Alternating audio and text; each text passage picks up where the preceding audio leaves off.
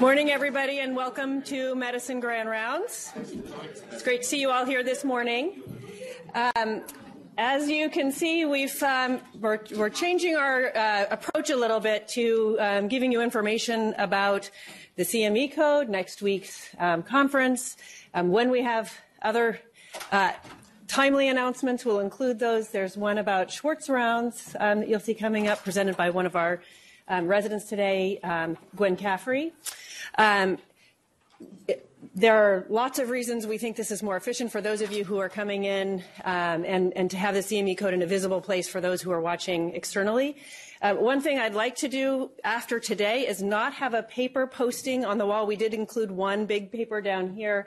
Um, and for those of you um, who missed this in the beginning, because obviously this isn't going to be here through the whole conference, and want to get that code at the end, after today, we'll just have a small paper that is um, near our uh, evaluation forms at this exit and the exit up front. So that'll cut down on our paper use substantially um, and keep us from that embarrassing moment when the paper falls off the wall in the middle of a speaker's talk, which hopefully will not be an issue today, but has been um, at times in the past. So, um, uh, and and then one other um, mention: today's talk is eligible uh, for meets the requirements for um, opioid-related um, CME credits for um, your New Hampshire or Vermont license, and the way you can claim that is make sure you claim CME for today's conference. So make sure you put that code in and claim CME. And then when you access your transcript, you will be able to see the conference with this title. It won't be labeled in any other special way, but just remember that you saw this talk and you'll find that um, title on your on your transcript and you can use that on your um, your forms for for the New Hampshire board. Okay, with all of that, I'm going to um, switch our slides over and um, then I'll, I get the pleasure of telling you about our speakers for today. So, so we have um, two speakers today um, who are, I think, going to present a nice balanced perspective um, that's both um, evidence based and practical. Um, I'll tell you first about Kathleen Broglio. Uh, Kathleen is a nurse practitioner and assistant professor of medicine in the section of palliative medicine and a scholar at Dartmouth's Co Laboratory for Implementation Science program. She earned her Bachelor of Science in Nursing from the University of Hawaii at Manoa, a Master of Nursing from the University of Washington in Seattle, and Doctor of Nursing Practice from the NYU School of Nursing. And um, she also completed an Advanced Practice Nursing Fellowship with a focus on palliative, palliative and end of life care at Beth Israel Medical Center in New York. Dr. Broglio's focus of clinical care is in complex pain management and patients at risk for substance use disorder. She's a co-principal investigator on studies of opioid prescribing and ambulatory palliative care, interprofessional education in palliative and hospice care, opioid risk assessment in the oncology setting, and therapeutic cannabis use in the palliative care population.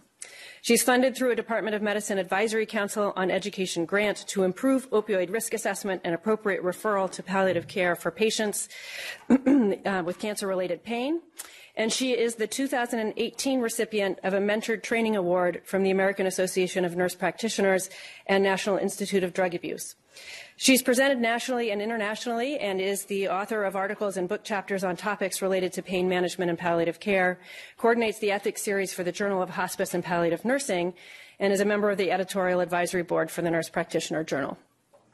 And um, that's all great, and I'm sure makes you eager to hear from her, but you have to wait a little bit because you're going to hear first from Seddon Savage, who is an adjunct associate professor of anesthesiology on the faculty of the Geisel School of Medicine at Dartmouth, um, an educator and advocate in the fields of addiction medicine and pain medicine. She's a graduate of Barnard College, Columbia University, and the Dartmouth Medical School.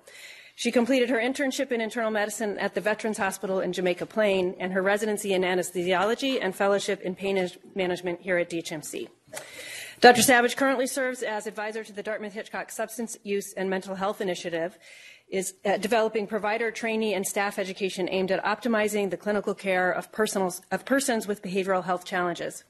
She serves on New Hampshire's Governor's Commission on Alcohol and Other Drugs and is chair of the Commission's Task Force on Opioids and co chair of its Healthcare Task Force. Dr. Savage previously served as medical director of the Chronic Pain and Recovery Center at Silver Hill Hospital in Connecticut and is the director of the Dartmouth Center on Addiction Recovery and Education.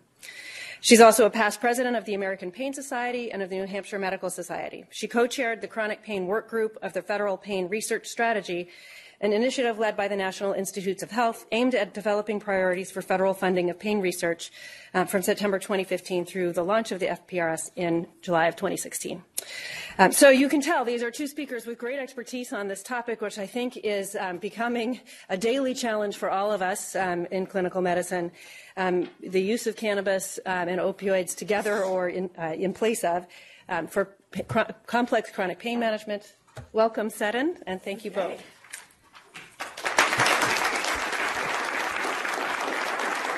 Thank you very much. Thank you for the nice introductions um, for both of us. Um, this is definitely a timely issue. As you all know, you can't open a paper or turn on the radio without hearing something about cannabis.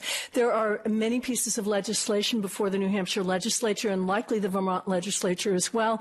Um, but in New Hampshire, I am certain that there are bills that are trying are working to expand indications for the use of therapeutic cannabis. There is a large bill with a lot of support looking at legalization of cannabis in the state. We are surrounded on all sides of the state with other states that have legalized um, uh, cannabis for all use. Um, so um, we many people are very passionate about these issues too.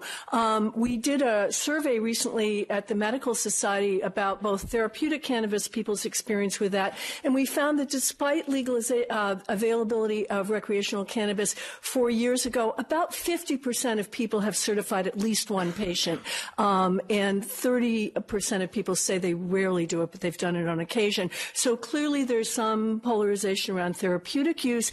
And when we surveyed people about recreational use, we found uh, 49% for legalization, 51% opposed, and it wasn't in the moderate range, it was strongly. So um, I think people are passionate. We want to leave time for questions, so we are going to fly through just floating some basic concepts and ideas and, and some of the literature around these issues. We want to leave time for discussion. I hope we'll be able to do that. Um, our focus today is on um, therapeutic cannabis. Recreational cannabis is overlapping in some of the issues, but we're really going to focus very much on the patient in front of us and how to make decisions um, around that. So, in order to ground us, um, Kathleen um, is going to uh, give us a couple of cases that we can let percolate. She'll present them to us, and then we'll see what happened later on. Um, as she's coming up, I'm going to say that neither of us have any commercial relationships to disclose. The objectives have been published for this, um, being able to assess and make decisions about managing patients, monitoring them um, with good care, and thinking about interactions between opioids and cannabinoids. Um, we're going to look first at pain, then some historical and policy issues, um, talk about cannabis and cannabinoids and interactions, and come back to clinical pearls and considerations. Yes. Thank you. So I'm going to talk about a couple cases to start with to set the background and then let Seddon take over about the history. I moved here in 2016 and when I first started in the outpatient clinic, daily people came in because that's when it became available in New Hampshire. I want to be certified for cannabis. So I had to learn about it because they're asking. And then Seddon put me on the spot and asked me to speak at the cannabis conference here so she could attend the Women's March. And so I had to really learn about it. So uh, something I do every day in my clinic. So this first case, I mean, I work in palliative care, but we do see a lot of people with pain and people that don't have cancer anymore, no evidence of disease, so really have chronic pain secondary to the cancer or the effects. And so the first lady is a 66 year old woman who had multiple myeloma. She had the stem cell transplant. She had a bowel obstruction, but she had no other significant medical history. But two years after the transplant, she has no evidence of disease, but has myalgias and uh, chemotherapy induced peripheral neuropathic pain for which she's treated with both extended release and immediate release opioids. She's also on neuropathic agents at maximal doses. Socially, she's no history of substance use, no alcohol use or rare, no tobacco use, and she's never used cannabis recreationally. And she comes in and says, What do you think about this? Will it work? So that's our first case. The second case is a 54 year old man who has squamous cell lung cancer. He's status post resection, chemotherapy, radiation, and he has no evidence of disease two years later. He developed post thoracotomy pain syndrome, and despite escalating doses of opioids, repeat intercostal nerve blocks, I think Dr. Fitchman might have been involved with this. Um, he was not effective, and he started misusing his methadone, and which was being prescribed for pain, not for opioid use disorder. And we transitioned him to buprenorphine naloxone. So he's using that and nortriptyline, 50 milligrams nightly. He's disabled. He can no longer drive commercially, which is what he wants to do, but he's on opioids. Um, he's got a 60 pack year history of tobacco use. He drank daily prior to his diagnosis. And he's being supplied by his friends and family with cannabis and comes in and says, Well, what about therapeutic cannabis? So that's the background. I'm going to let Seddon talk more about the issues related to cannabis, and we'll come back and talk about the cases and what do we do in our clinic. Thank you, Kathleen. Okay, I want to talk very, very briefly about the experience of pain. Um, I don't need that. Yes, hold on.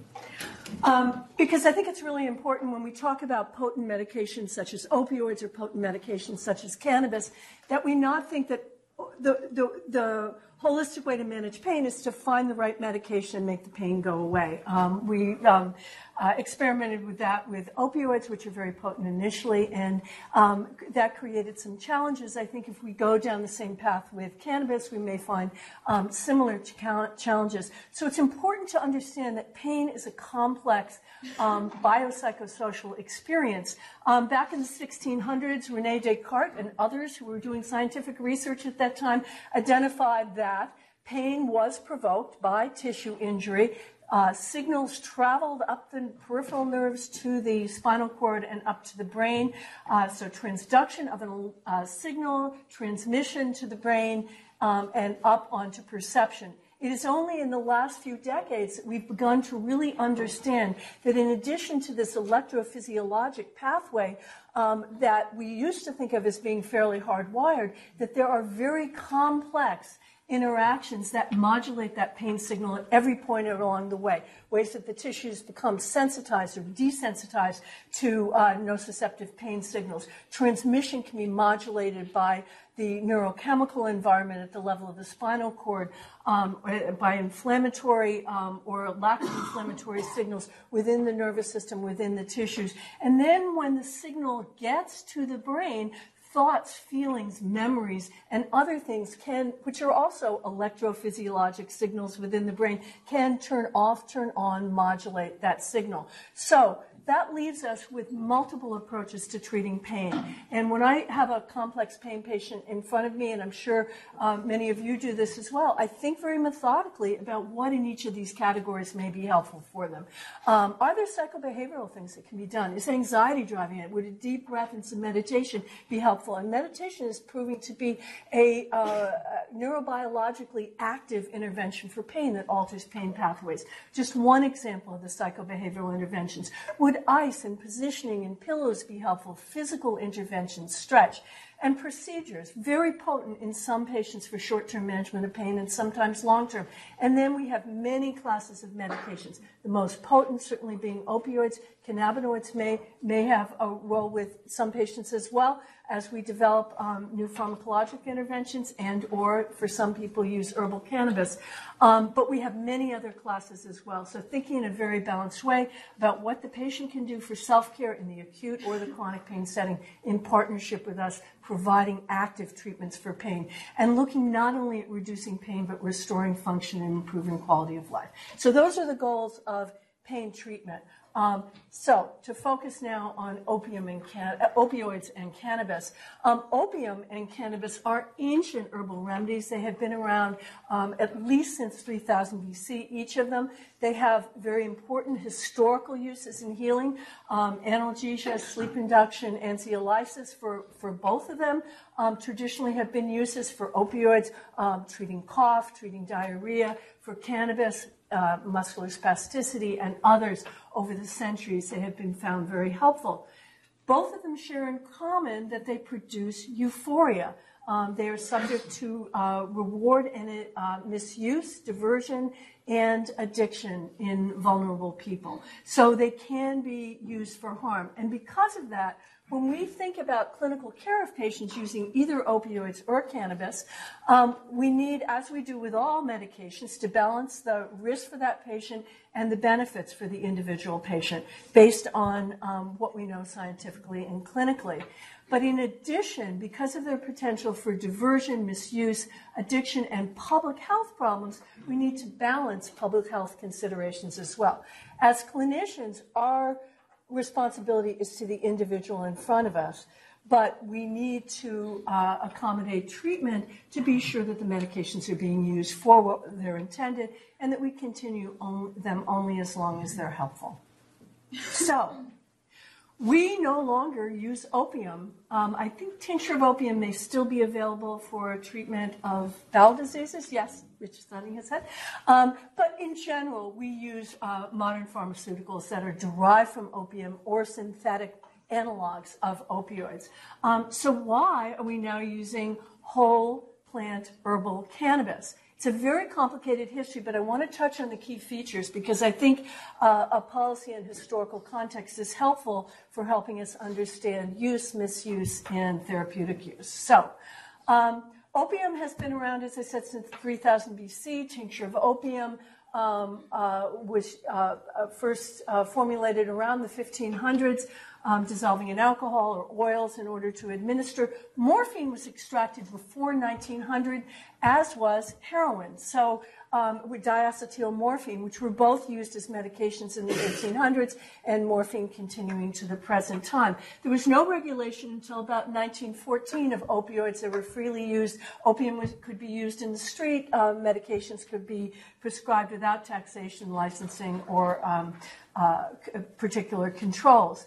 Um, oxycodone and hydrocodone were introduced in the early 20th century around the time of the first uh, American opioid epidemic. Because there were few controls, um, there were both therapeutic use and a lot of public use of opioids. And it was estimated that about one in 70 people in the States was either dependent or addicted to, in the United States, was dependent or addicted to opioids. Um, so in the uh, around 1920, there were a couple of cases that determined physicians could no longer treat addiction with opioids. They could continue to prescribe for pain, but it was uh, specialized centers were developed um, to manage cases of addiction. Prescribing declined through the 20th century, and those of you who were around in the 50s may remember that we didn't use opioids even for cancer very aggressively at that point in time, or for postoperative pain and chronic pain. They certainly weren't used. Then there were changes through the 60s, 70s, and 80s. Sustained release opioids were um, brought onto the market, and opioid therapy, first for hospice and palliative care, then post surgical pain, and then chronic pain um, became uh, the norm. So if we look at the line in, this is a CDC graph, most of you have probably seen this from 2011. Um, uh, the uh, green line, I believe, are sales, yes. And unfortunately, as sales increased between 1999 and 2010, we saw parallel rises in deaths and um, in demand for treatment of opioid use disorder. So the observation that harm parallels availability um, was made. Uh, proliferating prescriptive guidelines and policies came on. The CDC passed their uh, guidelines, and many states have adopted elements of those as rules um, or, or um, have other legislative um, prescriptions on prescribing. So availability to our patients is changing. Um, uh, some will ask, should the goal be safer access or less access? And um, there are beginning to be reports of undertreatment of pain as a result of people's um, growing concerns about opioids. So finding the balance, as it has been really for millennia, um, is still present. But it's natural that we turn and look for alternatives to opioids. Um, just one more uh, thing about opioids. If we look at the yellow line here, we're looking at prescription opioid um, between 1999 and 2017, we can see prescribing began to fall off in 2010, rose a bit, but has leveled off to a great degree. In, in New Hampshire, it has gone down very, very significantly. Um, but what we see in the uh, uh, dark red is the rise of heroin starting in about 2010, and then a huge uptick in these are not prescriptions, these are overdose deaths associated um, with the use of prescription opioids and um, heroin. And then we see in the orange line uh, fentanyl, not prescription fentanyl being diverted, but manufactured fentanyl uh, being brought uh, from China, Colombia, and other sites into the States, some of it manufactured here, um, substituting for heroin in the street, and we've seen the huge uptick in opioids. So, looking for alternatives um, as opioid prescribing declines and we're more cautious to avoid doing harm with opioids um, cannabis is very, very much on the scene. There are now 38 states in which cannabis is legally available for some use. Um, in 12, it's available exclusively for medical purposes. Um, decriminalization exclusively without medical use in four states, both medical and decriminalization in nine. Um, and 11 states have it legal for um, adult use. In nine of those, it's taxed and regulated, and in two of them, um, there are no sales, but if you have it, you can use it. Um, so, um, cannabis history is a little different than the history of opioids. Similarly, it's been around since at least the um, 3000 to 4000 BC. Herbs, tinctures, extracts have been available worldwide um, for many centuries. Um, in 1850, cannabis, whole plant cannabis, was part of the U.S. pharmacopoeia. So it was available um, for prescription. It had indications for neuralgia, for alcoholism and opiate addiction, which is one of the indications for which we're um, uh, expansion is being sought this year in the legislature. Um, it was used as an antiemetic and it was used for seizures. And you're probably aware that uh, new cannabis derived um, medication, uh, uh, cannabidiol, uh, called Epidiolex, is now available in the U.S. for treatment of seizures. So, because of widespread social use and recreational use, diversion, misuse, and complex cultural and social issues, in the uh, early part of the 20th century, there was a pushback on the use of cannabis, and 10 states prohibited um, cannabis use, and the League of Nations, on a worldwide basis, reflecting some of the same issues, um, recommended restrictions that it only be used in medical context, not available for recreational purposes. So, um, in order to facilitate limits on cannabis use, there was taxation and some licensing requirements for pharmacies and clinicians.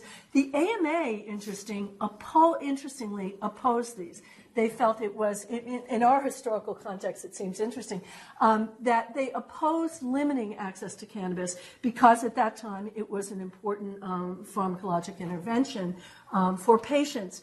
Um, what's different about cannabis history, I think, and what's interesting about it, is that the cannabinoid medications, so we had heroin, uh, and uh, morphine isolated in the 1800s. So we, and then early in the 20th century, oxycodone and hydrocodone, so that we had a tradition of development of pharmacologic um, modern medicines from opium.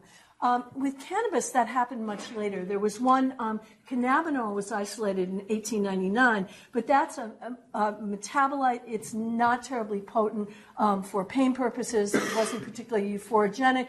And so it did not come into use as a medication um, in um, uh, large volumes. And it wasn't until the 1960s that THC, tetrahydrocannabinol, which is a psychoactive component and possibly the analgesic component of cannabis, became available. And 1940 that cannabidiol became available. So we didn't have this tradition of the development of cannabinoids, and research has lagged because, in part, in 1970s when the Controlled Substances Act came to be, it was classified as Schedule One, no legitimate medical uses, and so research was really forestalled and clinical use was forestalled. Um, as we know, cannabis is still illegal under um, federal law. Um, so we have a conflict between federal laws and state laws. Um, in 2013, Eric Holder in the Obama administration said they would not challenge uh, use according to state laws. In other words, if you uh, certified patients or patients were using, um, that was fine if the states permitted it. They wouldn't challenge that. There were some exceptions to that having to do with kids, use on um, use by children, um, uh, use on public lands, and other other issues. The current administration uh, has been a little less clear about what their policies are. Initially, um, during a campaign, there was support for state determination. then in 2018, in January, the um, Attorney General said, um, We're rescinding the no interference policy. We may go after people. take your chances. And now there's we're reconsidering our position. Um, because of the amount of money and industry that's invested in big cannabis now, it's really unlikely that uh, things will change significantly, that there'll be a real reversal of policy. But it's possible. so state therapeutic cannabis laws are very, very different from state to state. Some states you can grow it, some states you can't. Some states it's only through dispensaries. Some states do not allow edibles. Some states do not allow um, herbal, dried herbal. Um, there are differences in the amounts of you can possess, the amounts that can be grown, whether uh, uh, you can certify um, a, um, someone else to manage cannabis for people who are very sick. Um, certifying conditions um, are different from state to state. The symptoms that you have to have are different from state to state. Um, and whether you certify a patient or have to make a recommendation is different from state to state. And those are very different things. Um, in New Hampshire, uh, many people felt that putting physicians in a position of recommending a trial of an unknown substance that has no regulatory oversight was putting people in a different position. So in this state, um, physicians certify that a patient has a condition, and then they are um, eligible to decide to use on their own. Um, there is no prescribing. It's not an FDA-approved uh, herb uh, substance and so no states uh, require prescriptions. Um, unfortunately, no states are collecting individual uh, patient level data, to my knowledge, on the impact of cannabis. It's been recommended in the state, templates have been provided to the legislature, but they felt that it was interfering with uh, patients' rights to require that they fill out a form when they pick up their uh, medications, uh, their, their cannabis. So um, Canada is doing some studies of the impact of therapeutic cannabis on the individual patient level, so we can rely on them for some information. Um, so, policy. How did we get here? Um, the advocates for recreational uh, marijuana uh, developed a really very effective strategy um, uh, to uh, with the end game of legalizing marijuana for recreational use. Marijuana Policy Project says, and it's one of the leading organizations that has shaped uh, changing policies in America, it envisions a nation where marijuana is legally regulated similar to alcohol. And many people here may share that vision, some may not. Um, but their strategy was first get the states to get medical marijuana legalized. Then, once that's in place, and there's an investment in growing and dispensaries of industry, money, and support, the infrastructure is developed, decriminalize it um, so that um, uh, justice issues are addressed and then um, move to legalization. And they have done that in state after state after state um, which is what has happened in New Hampshire. Um, uh, medical marijuana law was passed about three to four years ago. Then two years later, decriminalization came, and now we have a big push for um, legalization. And as you can see, um, that's a 2017 strategic plan targeting specific states at different stages of change. So a lot of this is being driven by industry. Um, it is uh, I, uh, last year, uh, 19, 2017, eight and a half billion dollars of revenues. Um, for legal marijuana, about 50 to 60 billion in illicit. If that got changed to legalization of marijuana, that would be revenue to industry and to um, states instead of to the black market, though black markets have persisted in all states that have legalized. Um, Wall Street Journal makes the comment it's like the internet in 1997. You may be aware that in December, um, Altria, uh, which is RJ Reynolds, uh, announced that it was investing in Canadian marijuana, and Anheuser-Busch um, is teaming up to make um, uh, uh, uh cannabinoid infused beverages as beer um, sales are falling off. So there's a lot of money invested in this um, by individuals and by industry, and states are looking um, to balance their budgets with uh, taxation of cannabis.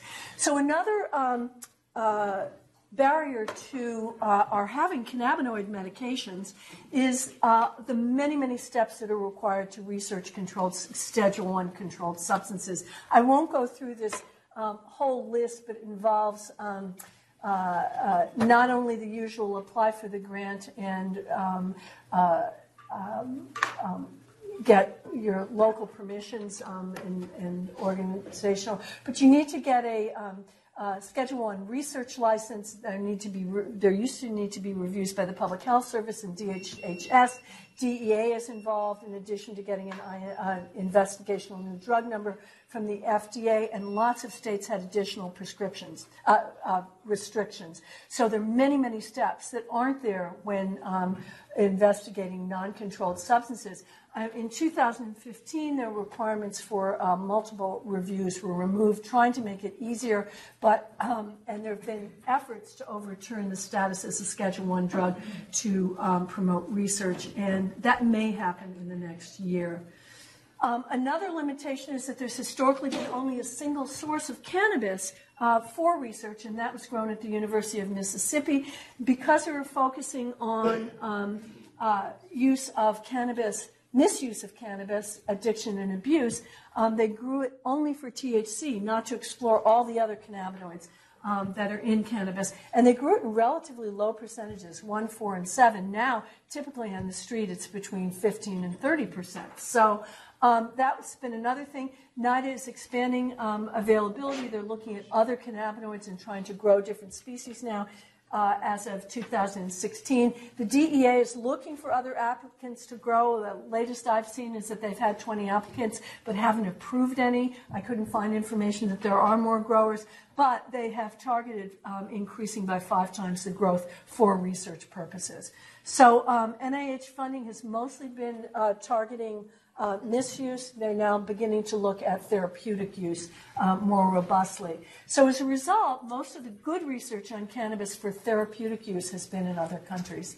Um, and um, when we look um, at the number of medications we have for opioids, we have over a dozen molecules, different molecules that are opioid molecules, some of them synthetic, some of them semi synthetic. But we only have three medications available um, uh, in the U.S. for uh, treatment. Um, two of them, dronabinol and nabilone, are for um, treatment of HIV-related cachexia or chemotherapy-induced nausea and vomiting, and cannabidiol, Epidiolex, Epidiolex is available for um, childhood seizure uh, disorders. Uh, there are uh, a 50-50 ratio of THC and cannabidiol is in phase three clinical trials. It's legal in Canada, it's legal in Europe, but it actually has gotten bogged down because um, some of the early studies have not found it to have um, um, efficacy um, for pain in um, oncologic settings. So, um, herbal cannabis has over 70 cannabinoids in it,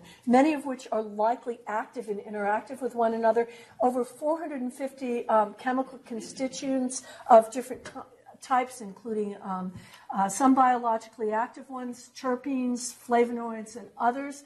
Um, so it's a very complex and potentially great source of medications uh, and pharmaceuticals, um, but we've been behind in studying it. Um, THC and CBD, cannabidiol, are the most um, studied of these.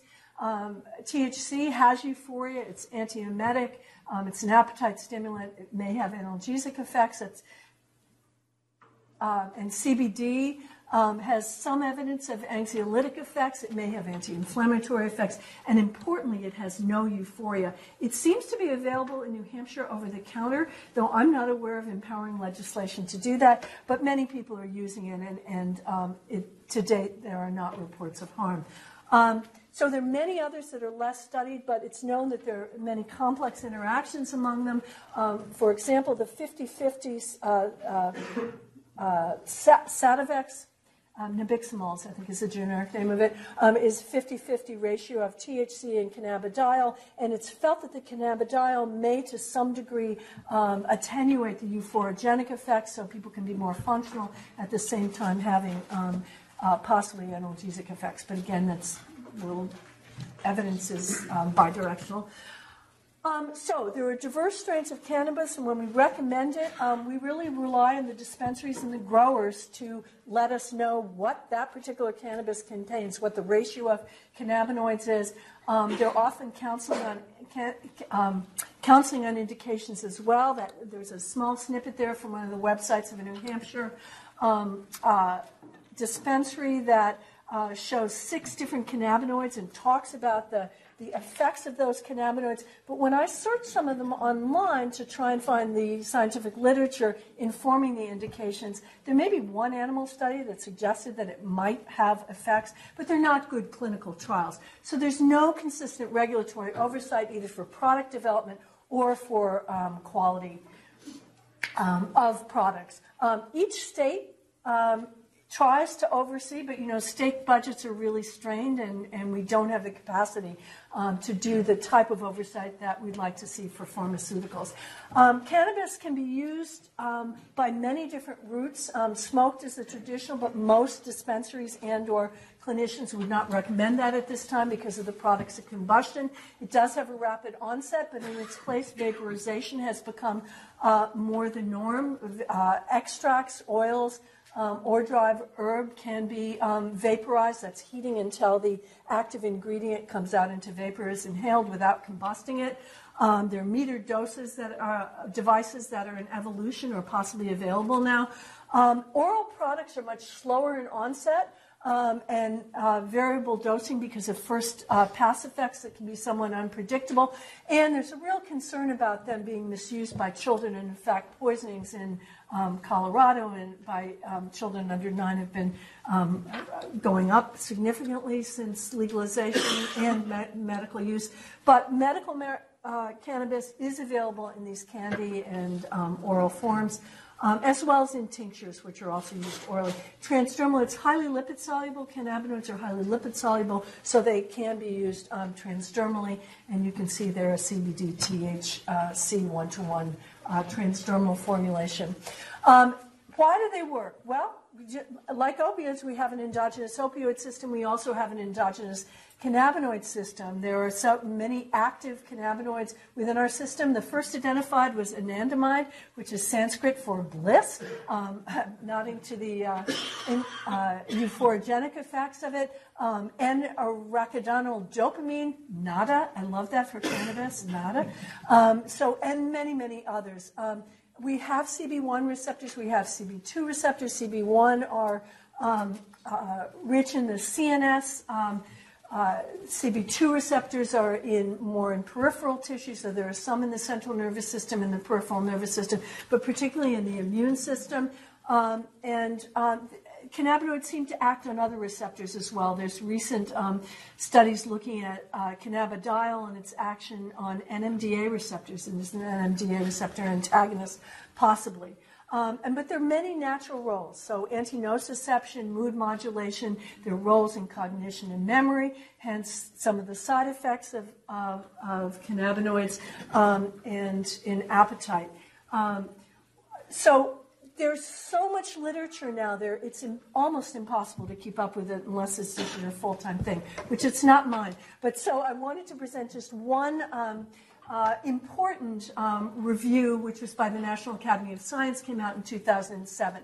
They found substantial, for clinical effects, substantial or conclusive evidence for chronic pain in adults, particularly neuropathic pain. That's been questioned since then. Um, chemotherapy induced nausea and vomiting, uh, subjective spasticity in MS, moderate, moderate evidence that there is a good effect on short term sleep, um, particularly CBD, and many people will use it for that. Um, limited, interestingly, for appetite and weight loss, um, though we do have medications for to stimulate um, appetite, um, spasticity, Tourette's, anxiety, PTSD. Very limited that they may be useful for that. I just, since we're talking about pain today, neuropathic pain, there was a recent Cochrane review that looked at 16 studies, um, almost 2,000 subjects, and found only low to moderate quality studies and relatively short term, up to 26 weeks. Um, and they looked at all cannabinoid medications and diverse herbs, and their conclusions were that if you pulled all these studies together and all the different forms of of cannabis and cannabinoid, medica- cannabinoid medications. They seem to be better than placebo for pain, but not for quality of life overall due to side effects, and many people um, dropped out.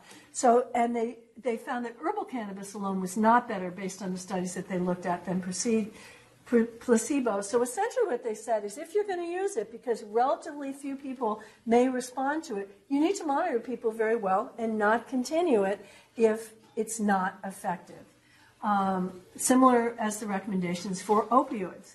um, start with an exit plan if it's not working. Um, side effects, we know um, most of the studies are from recreational use. They could be higher or lower in the therapeutic context. Um, cognitive perceptual distortions, sedation, reward, that leads to risk of motor vehicle accidents, um, falls in the elderly, um, and other kinds of trauma. Impairment in work and social performance for regular users, low birth weight, pregnancy complications, neurodevelopmental changes, mild, uncertain, but um, uh, contraindicated in pregnancy. Um, developmental changes are clear in adolescents who use regularly um, in terms of both social, intellectual, motivational changes. Risk of psychotic disorders, um, there's been a lot of research at this institution um, uh, documenting that. Um, earlier onset of schizophrenia perhaps a higher prevalence, and anxiety disorders in at risk patients. Increased suicide in patients with depression, um, uh, BPD, um, bipolar disorder, and episodes of mania, uh, hypomania. So, real concerns about worsening of mental illnesses or precipitation of them. Physiologic dependence and withdrawal has been well documented. Alan Budney, who's a researcher here, was one, uh, one of the first people to describe that. And cannabis use disorder and the literature suggests between somewhere between 10 and 30 percent. With the newer, more high potency strains, 30 percent looks like for, for people who use more than rarely um, is a challenge. I want to point out that for adults in green, if you look at the green, uh, cannabis has historically um, been um, less of a problem than alcohol and opioids in the blue and red there. But for adolescents, demand for addiction treatment has been highest for cannabis um, historically and currently, and it is rising across the country. Um, those are the neurobehavioral effects. We all knew that they had them, but there's some concern now about um, particularly cardiac effects of cannabis. We know that using cannabis increases um, heart rate and blood pressure. Um, that's been known for many, many years. But there have been many case reports and case series of triggering myocardial infarction within the first hour of use, and there are rising um, uh, CV uh, strokes among young people and some indication that cannabis may be associated with those. Enough that the American Stroke Association has um, uh, said that it needs to be a subject of more research. Um, and then there are a number of other uh, associations. And these, again, are um, from the National Academy of Science and uh, National Institutes on Drug Abuse. Um, many public health cons- um, considerations. Um, I think I've mentioned most of these, so I want to get to Kathleen, so I'm going to hurry through this. Interactions between opioids and cannabinoids. Um, we have good evidence that there are rich interconnections between the opioid system and the cannabinoid system. Neuroanatomically, there are co-locations, periaqueductal gray and other centers that are very involved in pain, um, and within the ventral tegmental area, um, the nucleus accumbens, which are involved in reward and mood, um, a lot of uh, co-location of cannabinoid receptors and opioid receptors. And then we know that there's crosstalk between them because if you give naloxone or selective opioid antagonists to animals that have cannabis-induced analgesia and experimental models of pain, or who are self-administering for a reward, it blocks the behavior. So you can re- reverse cannabinoid effects by giving opioid antagonists in some settings. And the reverse is true. Cannabinoid antagonists can block opioid effects. Um, we know that mice who have are knockout mice, they have no CB1 receptors, will not do condition place preference or self administration of opioids. So we knock out the can- cannabinoid receptors and they don't get reward from opioids. And reverse, mice without mu receptors, um, mu uh, opioid receptors, um, don't uh, self administer cannabis. So the complexity of these interactions, given the number of cannabinoids in cannabis and the number of opioids we have, the number of receptors for opioids and cannabinoids, we need to do a lot of research to really better understand the interactions. Now, everybody's interested in opioid sparing effects. I'm just going to give you the bottom line here. There is a lot of evidence that suggests that in animals, um, cannabinoids can will animals will reduce their use of opioids for pain or in terms of, of self-administration. Um, there are clinical studies that do suggest improved pain control by combining cannabinoid and opioids. They also have combined um, side effects but they don't provide compelling evidence in total of less opioid use. Um, so there's mixed evidence. I'm not going to go through all these studies, but again, the first two um, suggest that there are no opioid sparing effects in, in um, co use of cannabis. The other four smaller studies suggest that there are. So the literature is really po- uh, uh, pointing in a couple of directions. Um, there was a, a, report that got a lot of attention in 2010 showing that states that had available medical cannabis had less opioid overdose deaths, but I draw your attention to study out of, a study out of Colorado that showed that as cannabis availability increased in Colorado, there was a simultaneous increase in opioid overdose deaths. Neither of these show causation. They cause, show association. It's a long discussion, the variables that might inform that. Um, but major concerns, there are no reported over, single o- overdose deaths due to cannabis. One exception is a, a, baby in Colorado that was thought to be primarily due to that. Um, addiction, about 25 to 40 percent of um, opioid users, 9 to 30 percent of cannabis users. Um, in therapeutic use, we know the studies say between 3 and 25 percent of long term users of opioids. Data is not available for cannabis. Withdrawal is very dramatic in um, opioids. It's well described, but much more subtle in cannabis. So, what do we do? Um, the American Pain Society um, had a clinical consensus on managing patients. Um, be aware of the federal and state laws, um, work within the state laws, be guided by evidence, not by commercial messaging. There's a lot out there by growers and dispensaries about the benefits of different formulations for different things. As close as we can stay to the science, I think our pa- patients are better off. We need to advise our patients on routes of administration as much as we can and on um, uh, choices of cannabinoids. Then essentially, what the other recommendations were is to manage people who are using cannabis similarly with the same universal precautions that we use for opioids. Because while the overdose risk is not, does not appear to be present, the risks of addiction, misuse, harm, trauma, and others are. And we want to make sure our patients are benefiting. So I'm going to end there and um, give Kathleen time to do her um, let us know what happened with her patients. Okay. Yeah, and, and I'm going to try to, some clinical pearls. I'm going to try to do this really quickly to just open it up for questions. But so in case one, we got the she got the card and she started with edibles at night. Uh, she preferred the edibles because she really didn't like to smoke. Over an eight month period, she reduced her opioids and she completely weaned off at within a year. So I'm still seeing her. She was able to, to decrease her dose of pregabalin for the neuropathic pain. And she currently vapes at night and uses edibles. And it costs about $5 a day for her to do this. In my second case of the post-thoracotomy, he attained the Vermont cannabis card.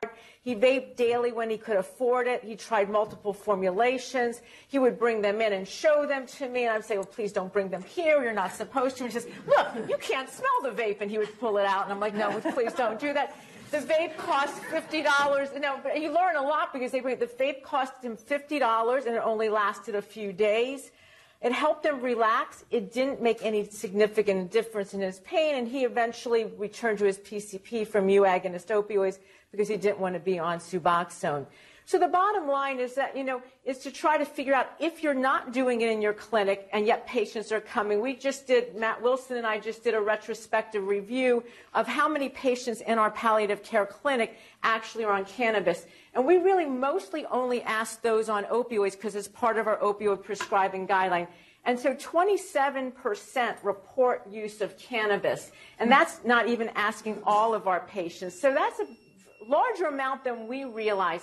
And many of those do not necessarily have a therapeutic cannabis card, but they are using it for supposedly medical purposes you know, the, the, some of the, sh- and I we feel that that pretty much reflects what's probably happening because people aren't coming to us and saying, I need a cannabis card like in some other states because you have to have a three month relationship with the patient or it's got to be a new diagnosis. You know, it's also not cheap. I think that there was an editorial that came out last year about like I now prescribe cannabis because I don't want my patients to be on opioids.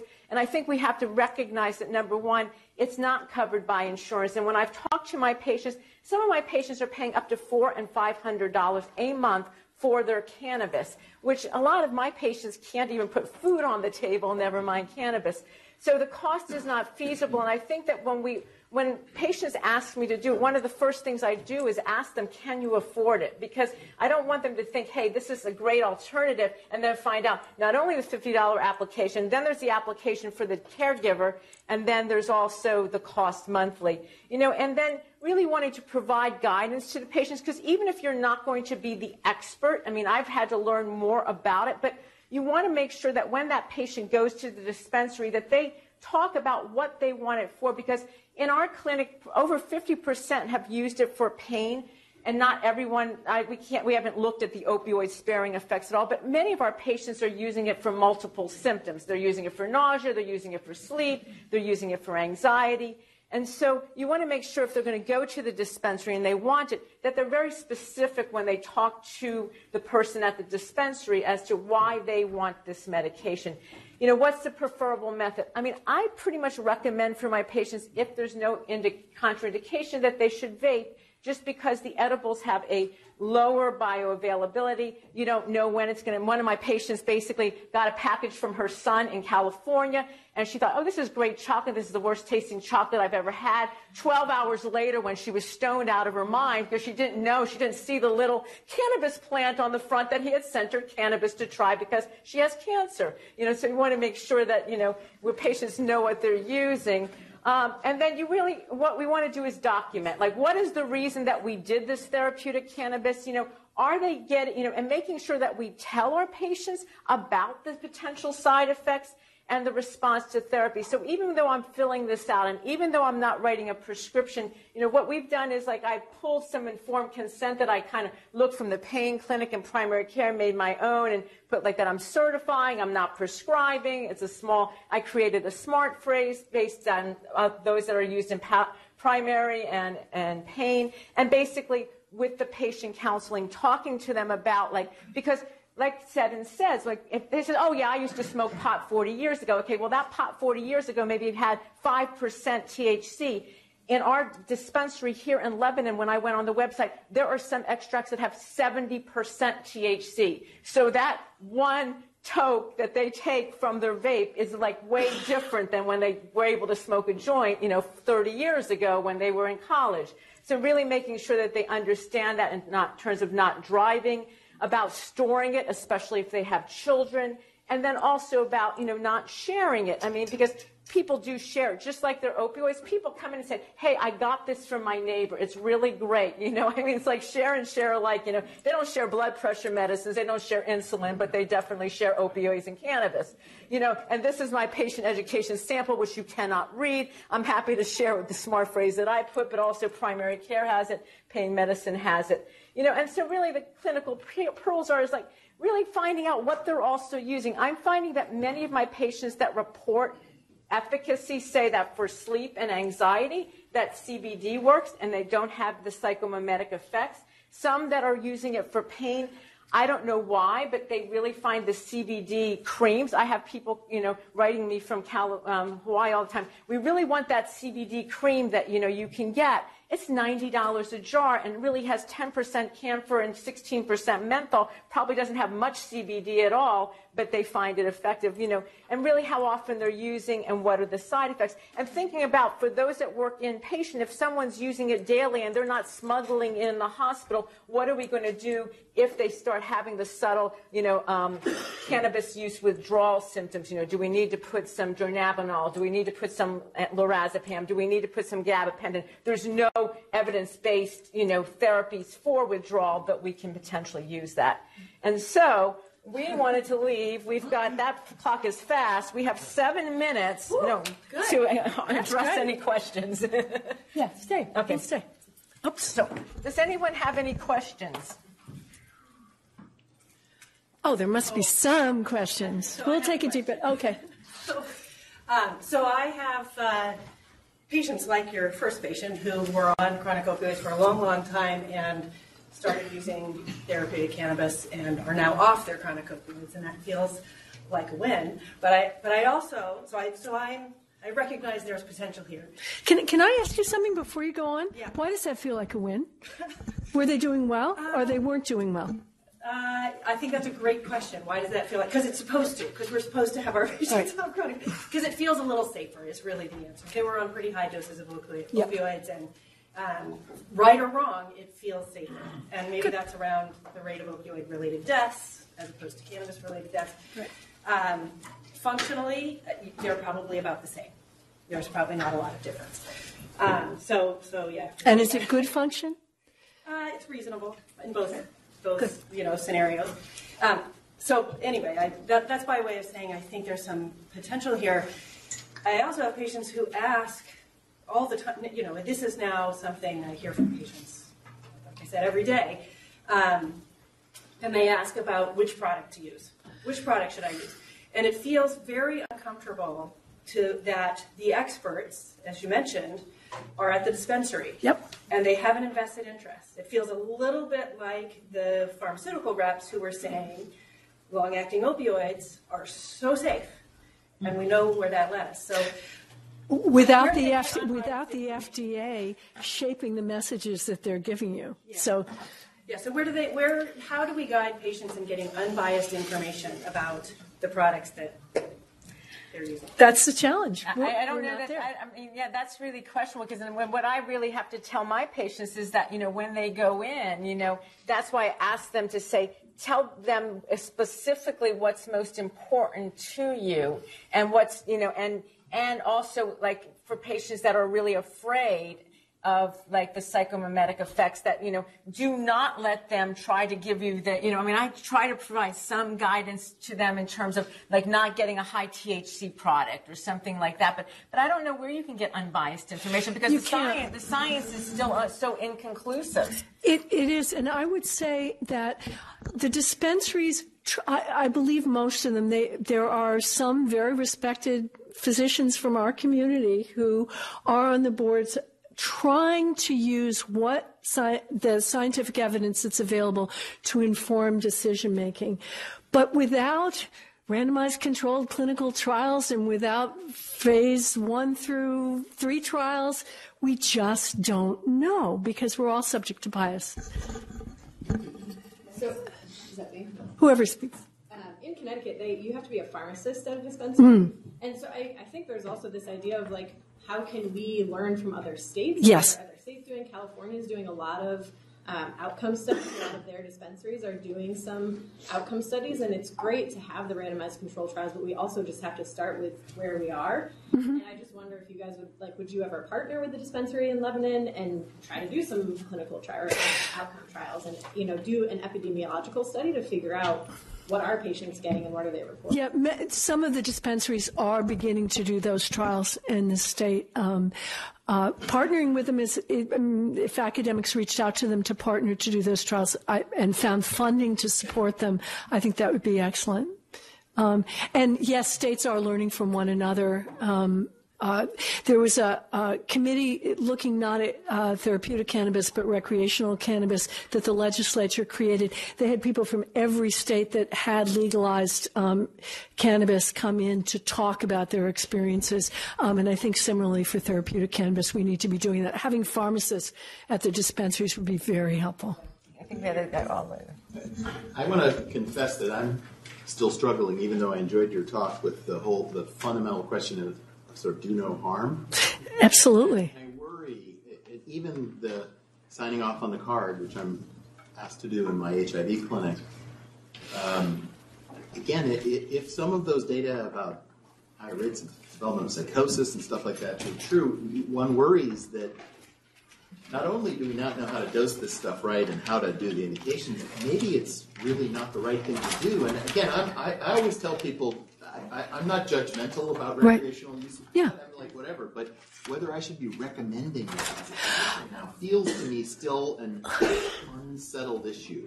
Am I wrong? No, oh, oh, let me, I'll give you my. go ahead Um, I, I I hope that in my remarks I didn't um, convey that I would encourage everybody to go out and certify patients. I think these are complicated issues. I think we all need to decide, uh, decide what our um, uh, is best for the individual patient in front of us. And as I said, in New Hampshire, you don't need to recommend. If your patient wants to try it, you can, if you choose to, explain your concerns and say, I'll certify that you have this condition. I'm not going to recommend that you use it. Or you can decide that the risks are too great for that individual patient and say, I don't want to certify because, you know, you have a prior history of X, Y, or Z, um, vasospastic um, coronary artery problems and or you've had falls and or you have a history of addiction and I'm really concerned. I'm not comfortable.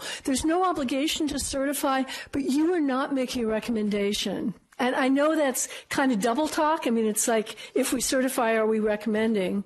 But that's why the law was constructed the way it was in the state. And I think that, so just even though I said that like a, almost a 25, 27% use, when patients come and ask me, I mean, it's not like a, it's, I always say, why don't we, you know, try what we have pharmacologically first, you know? And right. then if they say, but I'm already using it, you know, from my friend and my neighbor and I really would like, so it's not like that uh, that I'm offering. It's usually what's happening is they said, I've tried this, I've tried this, I've tried this. And especially like when I think about appetite stimulation or something like that, where we have absolutely nothing pharmacologically, especially in a palliative care setting other than dronabinol, which really doesn't work, you know, for most people. So I think that for me, it's like I always do the, like, you know, look at, you know, why don't we try what we have pharmacologically first? You know, so that's the way that I do it. And most of the time, people are coming in asking for it and then we talk about what the potential risks are. So